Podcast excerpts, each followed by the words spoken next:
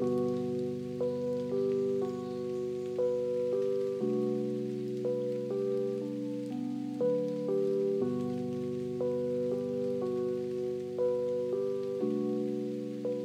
to Only the Light Remains podcast.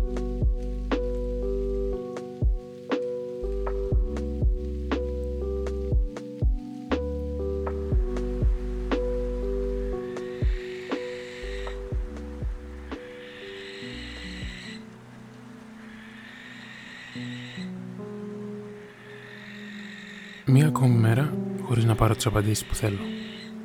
Ξέρω θα μου πεις δεν θα έρθουν ποτέ διότι είναι μία απέτηση από την πλευρά μου και δεν είναι πραγματικότητα. Θα μου πεις πως να μην ζητάω να πίνω νερό από ένα άδειο μπουκάλι αφού είναι άδειο. Εγώ θα επιμείνω. Θα βρω μία πηγή να το γεμίσω και αν το μπουκάλι είναι τρίπιο, εγώ θα το παλώσω. Κατάλαβες; Μου απάντησε ένα ξερό παθιασμένο έφλεκτο όχι και έφυγε. Πρόσφατα διαπίστωσα ότι κάθε φορά που βρίσκω τον εαυτό μου νιώθω μία έξαψη εσωτερική. Σαν ένα πυροτέχνημα που εκτοξεύεται και σκάει στο σώμα του ουρανού. Και αυτή η έκρηξη πάντα με οδηγεί στο να νιώθω πως θέλω να κουμπίσω την καλύτερη και ανθεκτικότερη πλευρά μου. Με αυτό μου περνά όμορφα.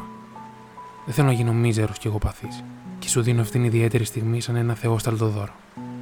Και δείχνεις να το εκτιμάς. Αλλά μάλλον δεν είδες τη λάμψη της έκρηξης αλλά εστίασε στη σκοτεινή πλευρά του ουρανού. Έγινε ο σκοτεινός ουρανός και θεώρησες αναγκαίο να γελάσεις και να παίξεις με την ευάλωτη πλευρά μου. Το θεώρησες επίτευγμα. Ξέρω είναι το μοναδικό που θα μπορούσες να κατέχεις. Σου δίνω το δικαίωμα να γελάς μαζί μου και να με θεωρείς ευάλωτο. Σου δίνω και άλλη μια στιγμή αδυναμίας. Να νιώσω την ανάγκη να σε ξαναδώ. Να δω την όψη σου και να έρθω κοντά σου.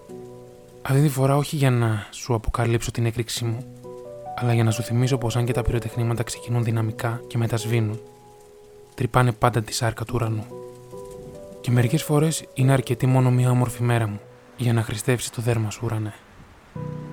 Αυτά μου έγραψε στο γράμμα του. Ήταν εμφανώς πληγωμένο και είδα τον φάκελο να υδρώνει και να δακρύζει.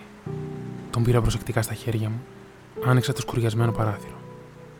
Πήρα μια βαθιά ανάσα, βλέποντας την κατεστραμμένη αυλή μου από τη βροχή της προηγούμενης νύχτας φύλλα σάπια και κόπρανα από το σκυλό μου. Και έτσι άφησα το γράμμα του να φύγει από τα χέρια μου και της ζεστασιά του δωματίου.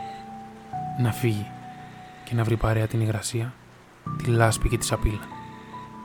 Δεν με πειράζει το γράμμα του, αλλά αφενός ήθελα να τον προστατεύσω και αφετέρου να μην δώσω συνέχεια σε αυτή την τρέλα. Και γι' αυτό το λόγο δεν του απάντησα ποτέ. Βέβαια, κάποια στιγμή θα τα λέγαμε από κοντά, όταν θα ηρεμούσε το πνεύμα του. Και επειδή ήθελα με κάποιο τρόπο να βρίσκομαι κοντά του, τον πάρω από το χέρι και να του δείξω αυτό που έχει στερηθεί σε όλη τη ζωή. Δηλαδή τη φροντίδα και την αγάπη. Ξανά άνοιξα το παράθυρό μου. Στον δεύτερο όροφο, κοντά στη μουχλιασμένη οροφή. Τα λόγια ταξιδεύουν γρήγορα με τη βοήθεια του ανέμου. Άλλες φορές φτάνουν και άλλες χάνονται.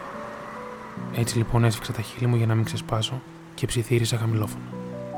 Εγώ είδα τη λάμψη σου και αυτή η λάμψη δεν διαρκεί λίγο ως πυροτέχνημα, αλλά ως λάβα του ήλιου που διαρκεί για πάντα. Και μην τρυπήσεις τον ουρανό, θα δακρύσει. Και η βροχή του δεν χρειάζεται. Ούτε κι εγώ την χρειάζομαι. Φτάνει, δες πως κατάντησε ο κήπος μου με σκατά και λάσπη. Δες πως μπορείς να λάμπεις χωρίς τη συμμετοχή τους. Δεν τους χρειάζεσαι εσύ, αυτοί χρειάζονται το φως σου, το σκοτάδι τους. Σε χρειάζονται. Και να επιλέγεις που θα ρίχνεις τις ταχτίδε σου.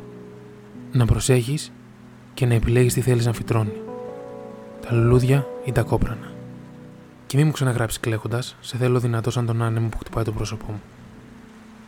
Θέλω το επόμενο σου γράμμα να περιέχει στοιχεία του εαυτού σου και καμία αναφορά σε κάτι άλλο.